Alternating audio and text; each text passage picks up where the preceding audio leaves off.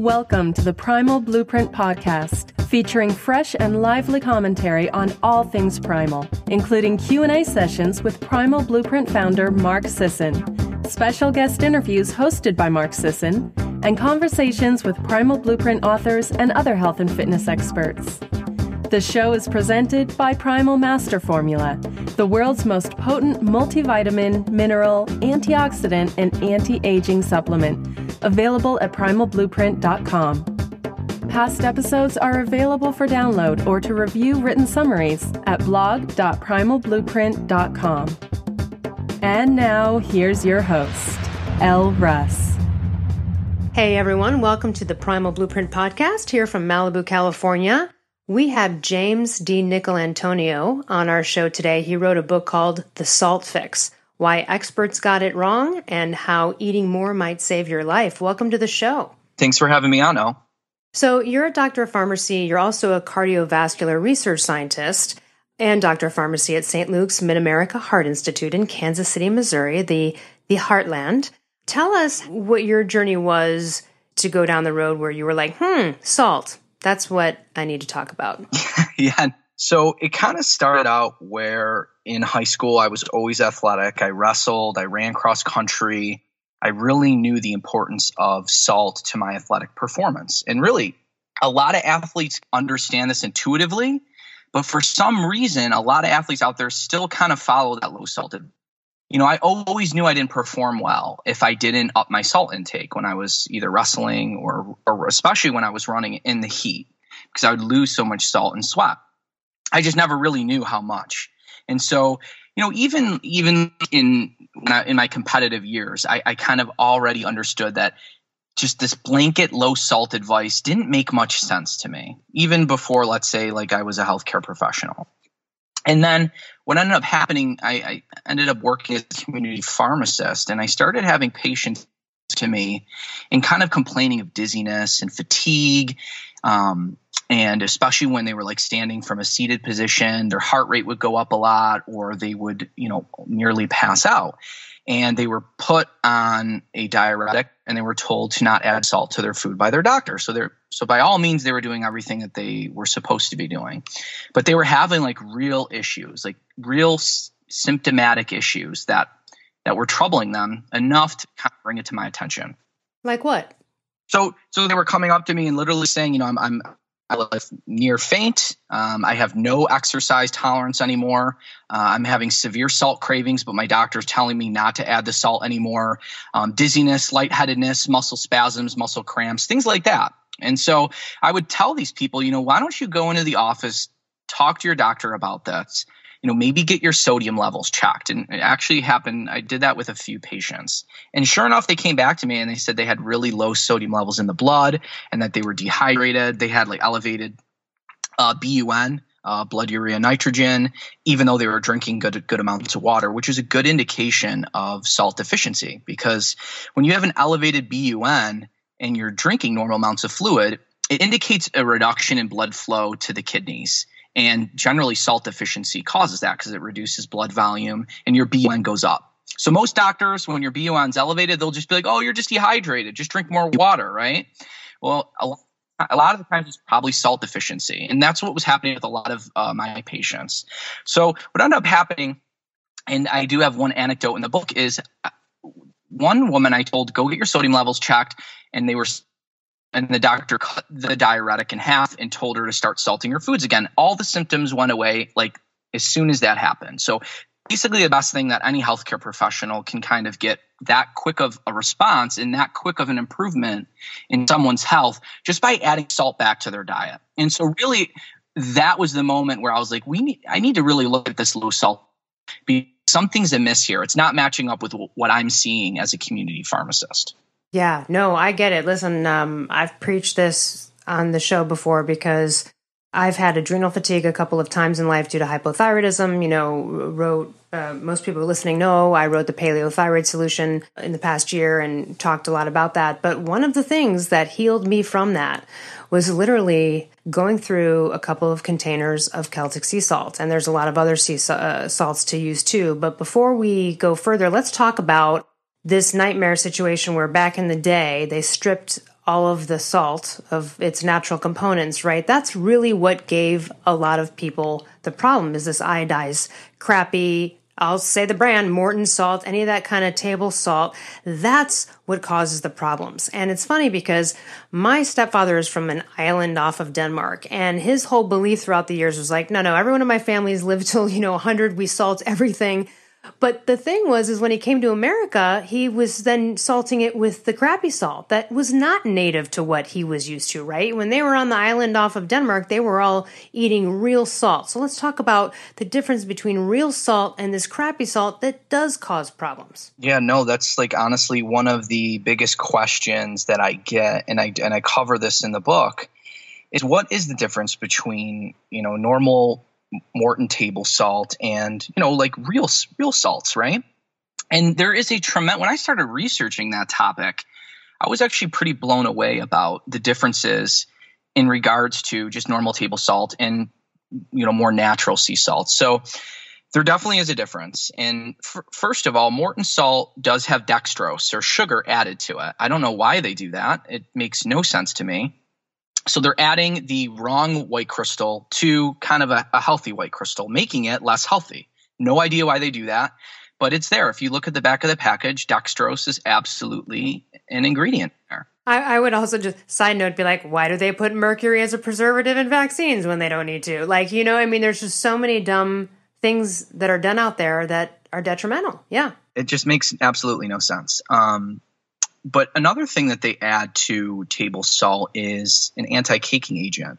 So, you know, real salt sometimes is clumpy. Um, and so what they end up doing is they add these anti-caking agents so it flows smoothly. So that's another. So it looks pretty. it, well, it yeah. looks pretty, but, you know, obviously we care about what's going on inside of us um, rather than uh, appearance. But, you know, for most consumers, they don't, they're not going to recognize that, right? So, you know, it took a little bit of research to figure, you know, that they actually added these anti-caking agents to the salt.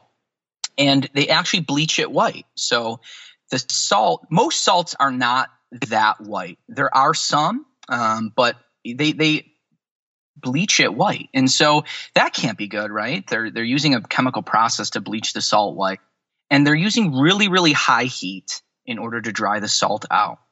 And it's stripped of all the minerals. So it's literally just sodium and chloride plus plus dextrose, right? So they added something bad to it, and it doesn't have any of the other minerals. And what I really, though, try to reveal in my book is that there are a lot of hypes to some of the what we think are really healthy salts, which are definitely healthier than normal table salt. And I do actually like Celtic salt. I, I, it actually is very high in magnesium. And so I do recommend Celtic if someone is, you know, their dietary intake is low on magnesium. And honestly, so many people have a very low magnesium intake. And, you know, it, it's, you know, some references will tell you that seventy-five percent of people in the U S aren't even hitting the R D A for magnesium. And so if you can get Celtic magnesium and Celtic salt, great.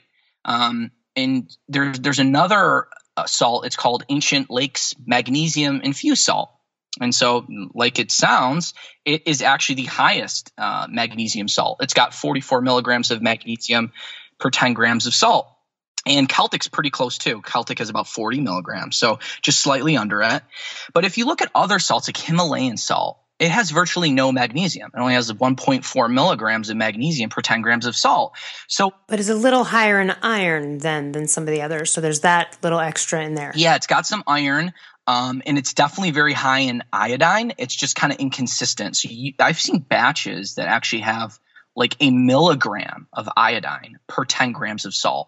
And some can be only one hundred micrograms per ten. So it's like kind of inconsistent, but it definitely has decent. Okay, well, that's really good to know. I want to highlight that because a lot of people in our community love salts. We understand the importance of it. That's why it's so great we're having this discussion. Um, but a lot of people, especially actually today, I spoke with someone who's going through hypothyroidism, and often with hypothyroidism, you're low in sodium, also low in magnesium. And so Celtic salt is usually kind of the choice there. Um, and this person was talking about taking Himalayan. And it's interesting because on a taste level, for me, I prefer the Celtic or like Hawaiian sea salt. And so the taste of Himalayan turns me off to it kind of naturally. Um, but that's a good note to make. If there's inconsistencies in that, in the products that you've seen, then that's something to be wary of. No, one hundred percent. It's anywhere from, I've seen batches that are one hundred micrograms per ten grams of salt of iodine in Himalayan. Some are less, some are two hundred fifty micrograms, and some are one thousand micrograms of iodine per ten grams of salt. And that's like the upper limit, right? And so most people do consume between eight and ten grams. So you could be hitting your upper limit if you're consuming all of your salt as Himalayan salt.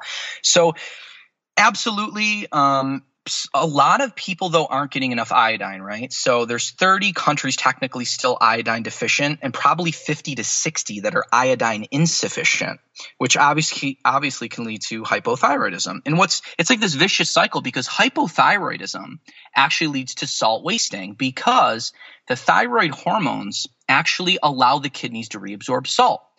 I mean, when I discovered that, I was like, holy cow, this is like the salt and thyroid and adrenal and all this stuff is really more connected than I even really, really knew about before I started researching the book. Oh, absolutely. And I, you can really heal yourself with salt. I've done it. It's a part of any kind of get well program. And, and so I'm really glad that this book is uh, shedding light on this topic for everybody. Yeah, no, like that's the thing, right? We are salty people. We contain three thousand two hundred milligrams of sodium per liter of blood. Like we are really salty. And so we need to maintain that saltiness. Like the kidneys are filtering three and a half pounds of salt every single day. It's losing that salt that's the issue, because they have to reabsorb using a tremendous amount of energy. They have to actively reabsorb all of that three and a half pounds of salt every single day.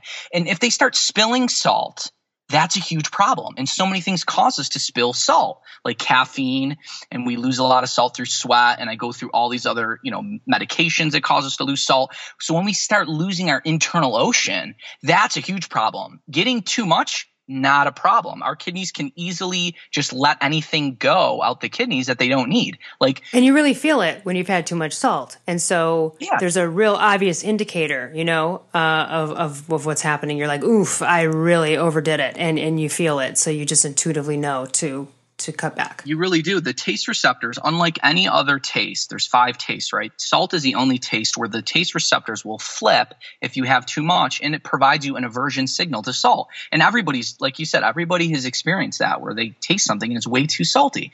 And the reason is, is so we have this internal like safety mechanism controlling our intake anyway.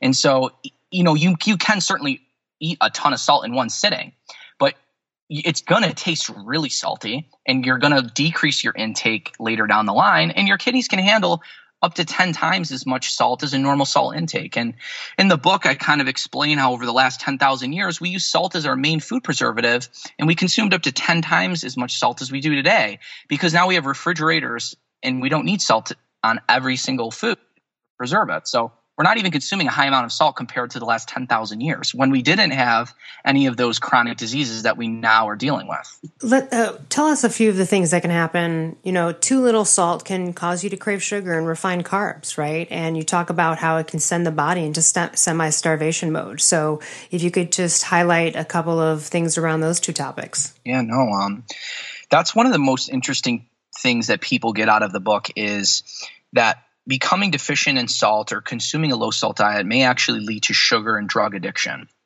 And when I discovered that, I mean, the chapter alone is over one hundred references. So this isn't just like me thinking that this is what happens. It absolutely happens in animals.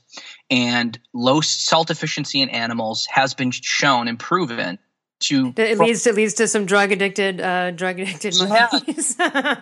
Well, it cross-sensitizes um, the animals to other um, substances of abuse like Adderall. So it ma- makes them more susceptible to becoming addicted to substances of abuse like cocaine um, and amphetamines. Is that because the adrenals are starving for the salt? Is that because the, the, that, that, that that's the logical conclusion I would make, is that the adrenals in that moment, because of that Adderall, because of what it's doing to the adrenals, would absolutely screw that, screw that up. Yeah, I mean, certainly not out of the realm of possibility. And, and be you know, the adrenals are connected, you know, with everything, right? And so it, the research shows, though, that like if an animal's depleted in salt, how the heck does it know to like go to a salt lick and eat more, right? And how it knows that is actually salt deficiency activates the reward system in the brain so that you crave salt, and that when you act, when an animal would find it, they would eat more of it because they're getting a greater reward. So we know that what ends up happening if we become deficient in salt, or we're following the low salt advice, which obviously I don't believe is correct, we can be activating our reward system. But now things like sugar and drugs of abuse can kind of hijack that reward system in the brain. So it's really interesting that our own internal mechanism to prevent us from dying of salt deficiency by hypersensitizing our reward for salt when we're deficient can now kind of cross over to sugar and drug addiction. So that, very interesting. Yeah, it's, it's um, I have a ton of references in the book on it. And so this isn't just like some hypothesis.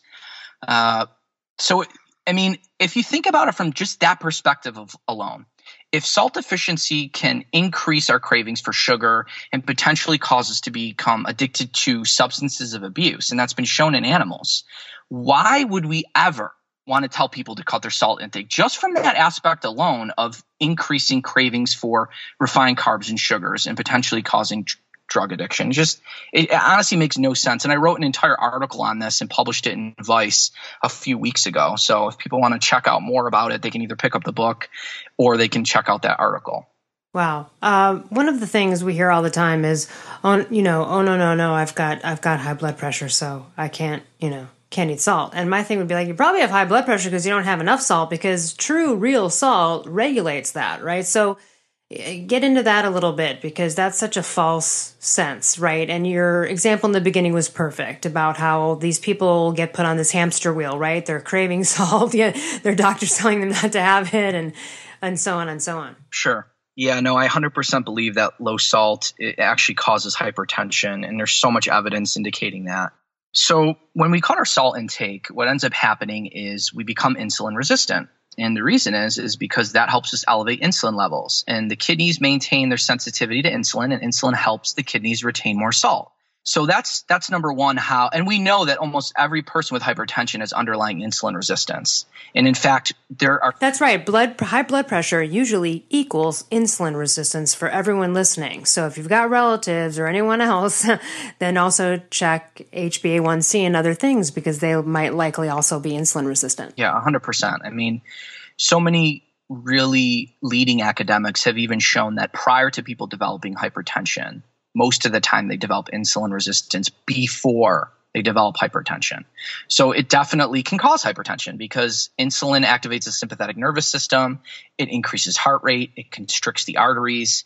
And so we know one hundred percent that insulin resistance can induce hypertension. And we know that low salt diets cause insulin resistance. So just from that aspect alone. Yeah, just from that, I mean, there's so many things you've already mentioned alone to just not believe in this low salt business, but be absolutely diligent about what salt you choose.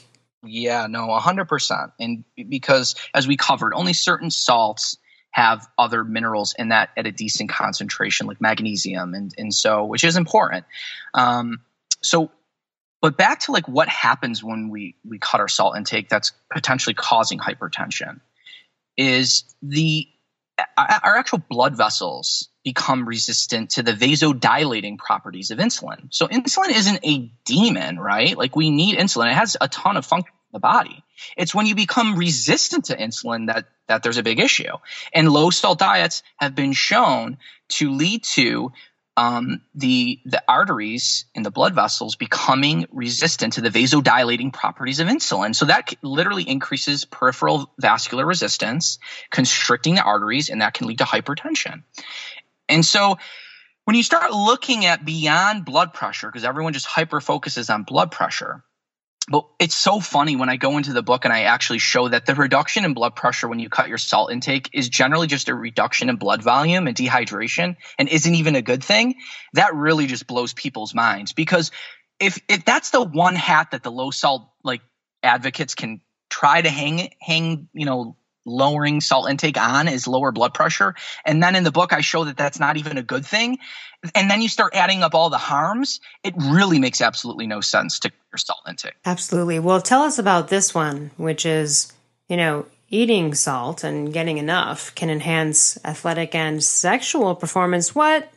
Get in okay. there. Talk about it. Um, yeah, no, this is a really important topic. So this isn't just hypothesis. Clinical studies have shown that when people are put on low salt diets, um, let's take men, for example, men absolutely have an increased risk of erectile dysfunction. It just, it just happens. And when you're having a reduction in blood flow to organs and to tissues, that can obviously lead to erectile dysfunction. So salt equals blood circulation, and that obviously equals, you know, better erectile function. So low salt diets do increase the risk of erectile dysfunction. And so people are taking, you know, Viagra and all these pills, and literally they might just be, you know, they just need to up their salt intake. So that's one. But, you know, even, even Aristotle understood that animals have a greater drive to basically, you know, engage in intercourse, and they have better litters, and the, you know, the pregnant animals produce more milk when they have a higher salt intake. And the the birth size of the litters are greater with a higher salt intake. And in the book, I go through a study published in the Lancet, one of the best journals ever, that actually studied over two thousand pregnant women, put them on a low salt diet or put them on a high salt diet. The low salt diet doubled miscarriages. It tripled perinatal death. So that, so basically, you know, the, the child, the child born within the first thirty days, they were at a three times higher risk of dying than the mothers who were on a high salt diet. And what we, what we fear about salt so much is high blood pressure and even preeclampsia, right? Where women who are pregnant are having like protein spilling in their urine and kidney issues and high blood pressure. Giving massive doses of salt actually treated preeclampsia. And we're finding out that, you know, pregnancy is a low blood volume state because blood is flowing to the child and the mother's actually depleted in blood volume and they actually need more salt. Um, and, and studies have shown in pregnant women that twenty grams of salt actually uh, reduces their blood pressure. So for pregnant women and, you know, even from the iodine aspect, a lot of salts have good amounts of iodine, which if you're deficient in iodine, I mean, that is a leading cause of, of mental retardation in children, not the, the pregnant mother not getting enough iodine. So, you know, from a fertility and, and offspring perspective, salt is really important. Um, And so the, it's just, there's just a massive section in my book about this, but it, you know, it was really revealing, you know, when actually the studies were showing that even bleeding in the mother and um, swelling, like something we always blame on salt, right, is like swelling in the extremities actually worsened by a low salt diet.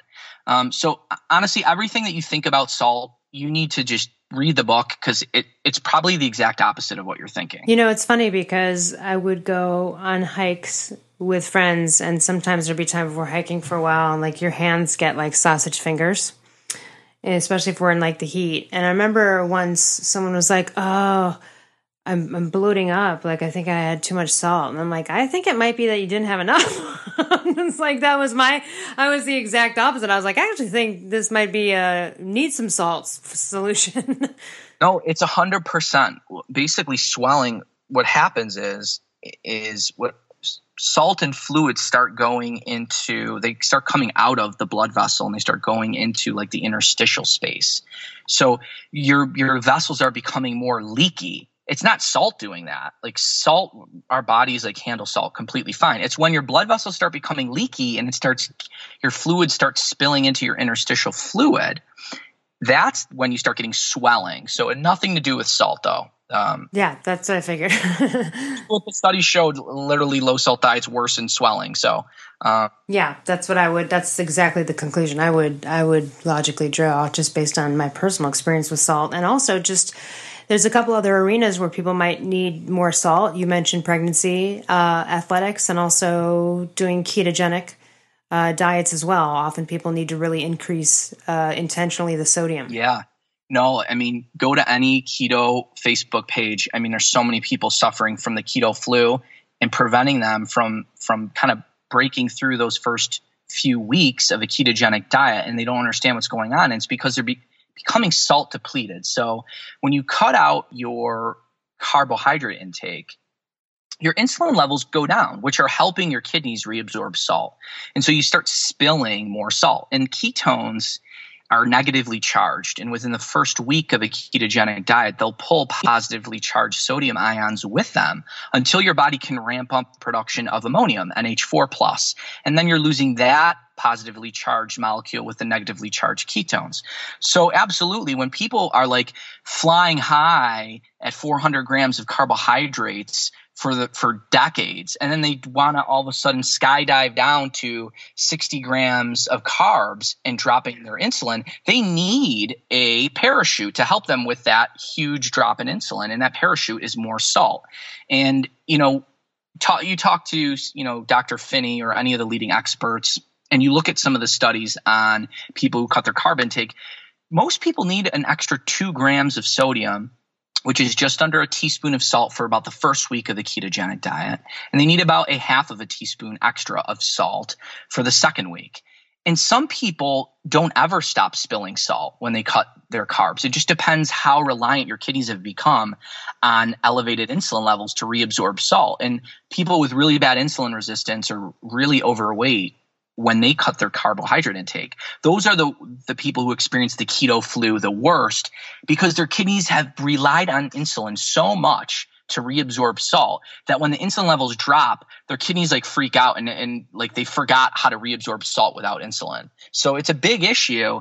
And if people just kind of, and I go through the book on, on some of the best ways to integrate salt and how much and, you know, things like that. But it, it it's a tremendous issue out there that a lot of people are dealing with. One of the uh, sort of protocols I discuss sometimes and suggest to people, especially when people are healing from adrenal issues and they're on their way to solving the thyroid issue, whether it's naturally or taking thyroid hormones, um, and often they are depleted in sodium.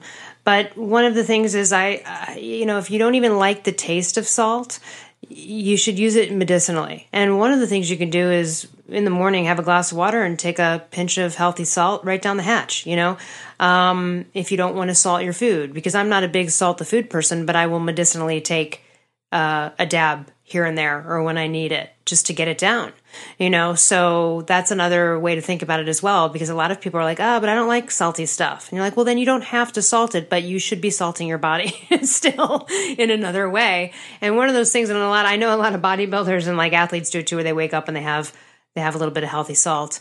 Um, I don't know. I just, I like that protocol, and it really helped me along the way when I healed my adrenal issues to sort of start that off, because it's, we kind of look at it like the adrenal glands run on that, and you've got to give it a little bit of what it's looking for. Yeah, no, exactly. Basically, the low salt advice is so stressful on the adrenal glands because they have to massively pump out aldosterone to reabsorb the salt. And so in animal studies, if you put them on a low salt diet, their, con- their adrenals are constantly pumping out aldosterone that they actually hypertrophy. And then they'll just, after a while, they just can't keep up, right? And so it'll eventually just... And with people, too, with the high aldosterone. Yeah, yeah. No, I, I mean, it's, I haven't come across a study that actually shows that, but I don't see how how we can just continually, constantly pump out aldosterone on low-sodium diets and not cause the adrenal glands to eventually burn out. Um, and so I, I absolutely think that that can one hundred percent happen. And we know when the adrenals aren't functioning well, we know Addison's disease leads to salt deficiency through salt-wasting kidney disease. And so there, you know, there are definitely people out there with a ton of adrenal issues, and you know, the salt and the iodine and all that is interconnected, and only certain salts have good amounts of iodine, and I kind of have uh, some of some of those recommended in the book. But that's a big issue too. Some people are are consuming just table salt and thinking it's enough, and you sweat out a ton of iodine too. And so you want a salt that has good amounts, but you want stable amounts. You don't want to potentially consume Himalayan where you're getting a, an entire milligram of iodine, but you want consistent amounts. And so two salts that seem to have consistent amounts of iodine is Redmond Real Salt, and the other one is that Ancient Lakes Magnesium Infused Salt. It has the Ancient Lakes salt has one hundred twenty-one micrograms of iodine per ten grams of salt, and that's great. That's like just what you want. That's like perfect. You don't want too much, but you still want to get some, because if you're sweating it out and you're not replacing it, the the reduction in iodine in athletes, I think, is honestly an underestimated um, issue. And that can obviously lead to hypothyroidism. And then you have to work out harder because your thyroid hormones aren't working well and your metabolism's down. And literally you just need the substance that you're sweating out, but you're consuming a salt that doesn't have iodine. Right. And obviously there's other ways to get it. On that same note, though, and I've said it before in the podcast, I always give a warning about iodine, because people will research hypothyroidism, see iodine's a component, they go out, they start taking iodine, and that actually can really mess with whatever problem they have. have, including Hashimoto's, and it can also in high amounts cause really awful detox symptoms and be harmful. So the levels that you're talking about are totally normal and appropriate. And then we've got seafood, sea vegetables, right? There's other ways to get it in there. But I'm so with you that this is the best natural way to, and it's the easy, uh, what's easier than taking a dab, of, taking a salt lick? I mean, it's just really nothing, uh, that's even like less maintenance than taking a pill out of a vitamin bottle and swallowing it, right? Like, honestly, it's seriously the easiest thing you can do. I love it. Um, What are some other what are some other either stories that you've heard of the, this nightmare salt depletion ruining someone and them coming back to the brink? Love to hear maybe another success story on that edge. Oh my God, it's unbelievable. So I have two family members that were put on the low salt advice, right? One of them had their colon removed. And guess what? The colon helps us reabsorb salt. And so they wound up in the hospital with dehydration, low sodium levels in the blood. Another family member of mine was told to not add salt to their diet. They've wound up in the hospital twice with severe sodium deficiency in the blood, and it, like to a level that could literally have killed them. Oh my God. And so, wow. I mean, it's, it's so crazy, this low salt advice. I mean, low sodium levels in the blood is, is the most common electrolyte abnormality. That fact alone should caution people from cutting their salt intake. But, you know, who, who am I, you know, who am I to say that this, you know, this essential mineral, it, you know, is is some dietary demon, right? It just makes no sense. I was going to say, yeah, you you certainly didn't uh, write a whole book and research this because it was something you're not passionate about, not passionate about, don't believe in. And what an easy way. It's, it's a salt fix. It's a, it's a dumb, easy fix. And, you know, usually it's something dumb. You know, a lot of times it's a selenium deficiency for thyroid. A lot of times it's, you know, it's just something dumb. I'll, the other thing I knew that was really dumb, aside from the low salt advice that my stepfather knew intuitively was the wrong advice, uh, is also the low fat thing. Never made sense to people in my family. Didn't make sense to to people who've been raised on farms and grew up that way with healthy lineages. And so this is another one of these things as well, where it's been demonized for and and, it, and has hurt people. And same with the fat is bad for you. And we've seen what's happened there. Thank God we're coming around now, right? Yeah, no, I mean, honestly, I mean, if that wasn't crazy enough, I mean, we decided to, I mean, it, that is terrible. Low fat. Such such bad advice, right? Because we know fat is satiating, and fat can obviously provide, uh, you know, fat-soluble vitamins, and you know, we know the Mediterranean diet's high in fat, also high in salt, and some of the longest-living populations, literally the longest-living populations, Japan and South Koreans, all eat a high-salt diet. So it it never made sense to demonize an essential mineral, and for some reason, the laws of physics on an essential mineral, it. Don't behave with salt, but it behaves with every other essential mineral. Like we we don't demonize and tell people to eat a minimum amount of any type of mineral to live except for salt. So, I mean, just again, from that standpoint, it makes no sense, the low salt advice. What um what are some other things you'd like to share with our audience about this, either tips or just things to look out for?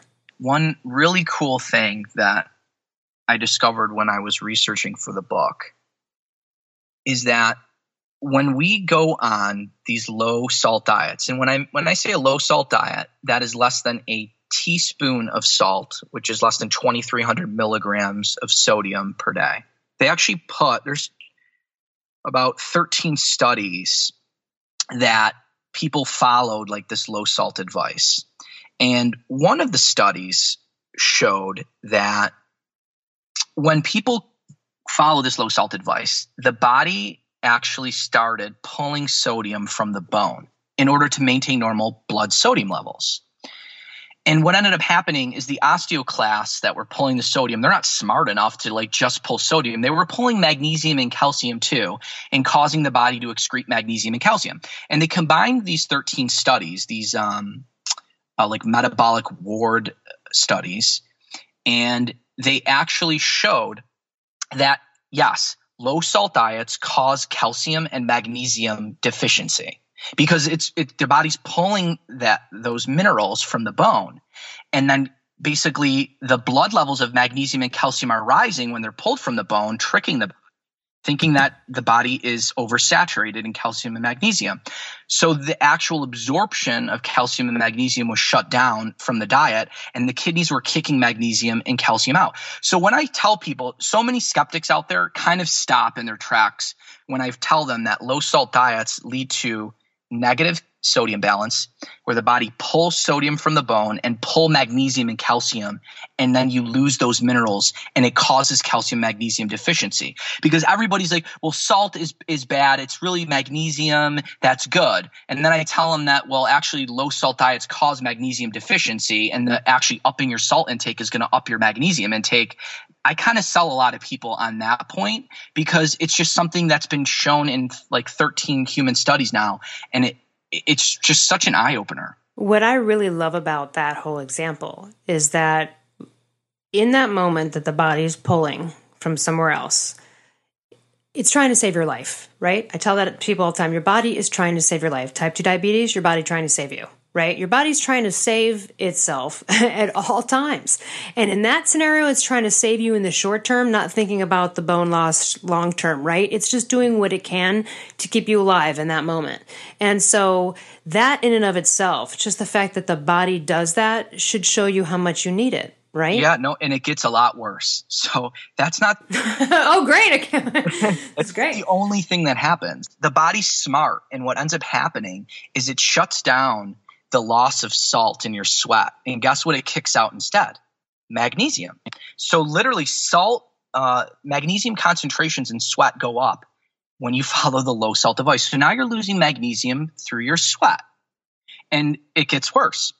What happens when we cut our salt intake? We know aldosterone levels rise, and aldosterone is a huge magnesium waster out the kidneys.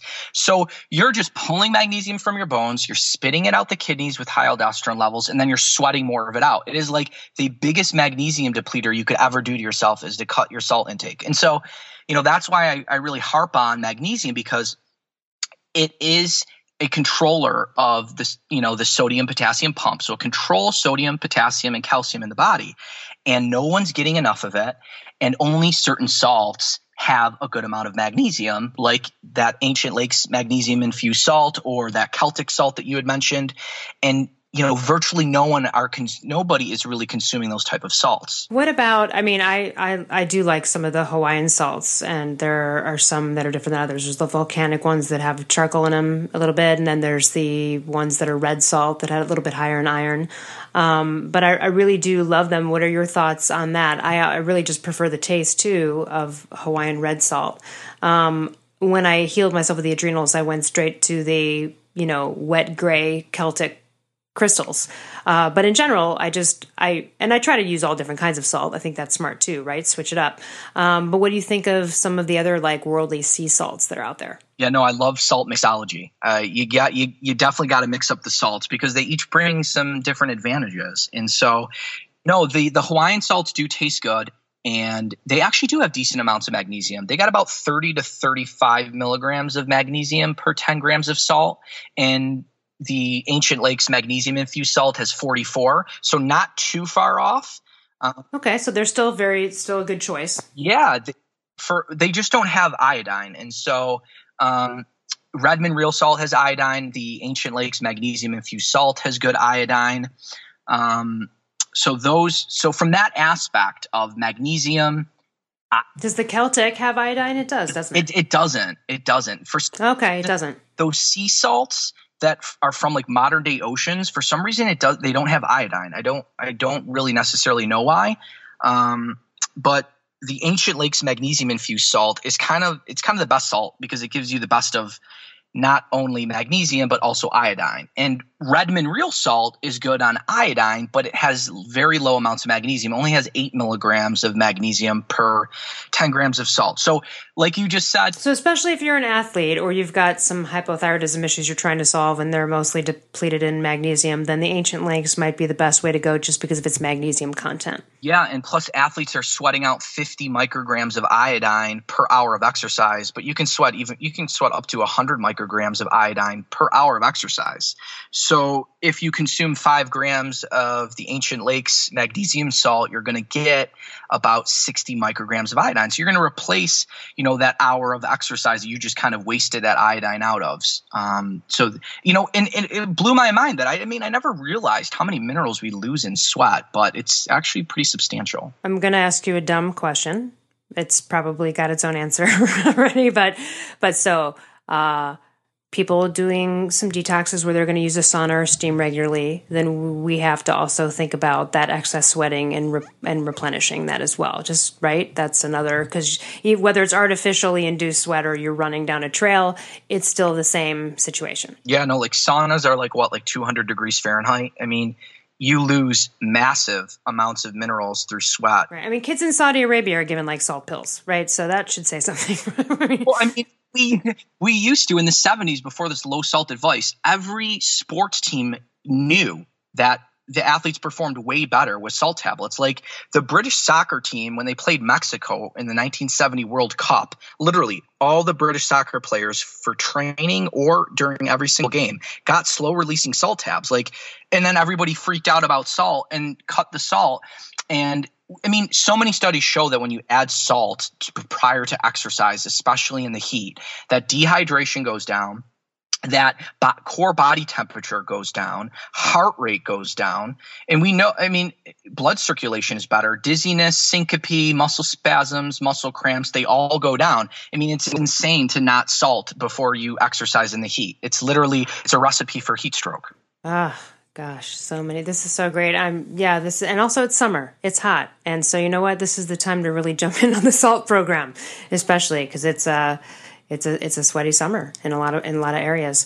Let's uh, talk about what you're doing right now. I mean, so you're a research scientist and doctor of pharmacy. Are you regularly practicing as a pharmacist on a regular basis, or what's your yeah? yeah tell us about your your life.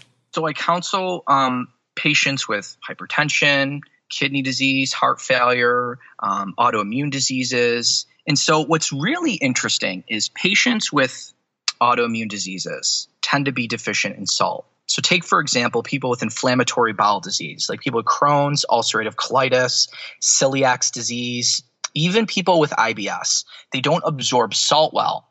And so because the intestines are inflamed and they don't absorb salt. And so, you know, telling people to cut their salt intake without knowing if they're absorbing it or not is so is so stupid. And there's no doctor in the world that asks their patient or really delves in and, and tries to figure out if that person is even absorbing salt well before they tell them to cut their salt intake. Oh, that's such a classic thing. I mean, you know, it's the same with um, psychiatrists and patients who come into them depressed or supposedly bipolar, and they don't even check the thyroid first to see if that's what's causing the depression. Then you put the patient on Prozac, it lasts three months, then it doesn't work because you never got to the root of it. And so that's just another classic example of just your standard Western doctor doing what he was trained forty years ago, not looking a little bit above and beyond into really the true mechanisms of how our bodies work. Yeah, I mean, honestly, it just comes down to Western medicine just rarely wants to look at the underlying cause and just tries to go for a pill to fix something that has to do with a mineral deficiency. So taking Prozac isn't going to fix your selenium or your iodine or your salt or your magnesium deficiency.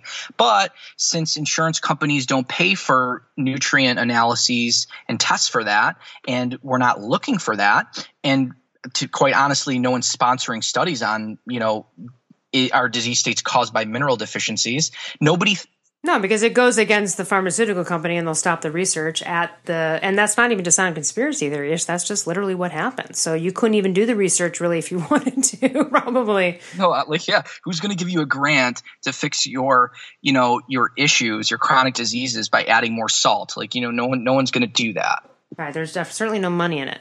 Um, how can people get a hold of you and find your book? Where, and we'll post these links, of course, in the show notes, but tell us how we can get a copy of The Salt Fix. Yeah, so people can go to my website, which is the salt fix dot com. They can order it on Amazon. It's in Barnes and Noble nationwide. They can order it online in Target and Walmart. And then I'm really active on Twitter at Doctor James DiNic. And um, people can follow me on Facebook. I just posted my professional Facebook page, which is Doctor James DiNicolantonio. Um, say that fast three times.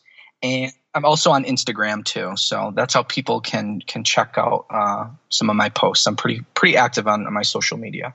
Excellent. Well, thank you so much for joining us. And again, the book is The Salt Fix, Why the Experts Got It All Wrong and How Eating More Might Save Your Life. Thank you so much for being with us today. Thanks for having me. Hi, folks. Mark Sisson here. And I'd like to tell you about my biggest undertaking yet, the Primal Health Coach Program. My mission is to create a global network of primal health coaches to help transform the health and consciousness of our communities into ones of optimal wellness and happiness. Becoming a primal health coach empowers you to take your primal passions to the next level and embark on a career you love, inspiring others to live lives of vitality and lasting wellness.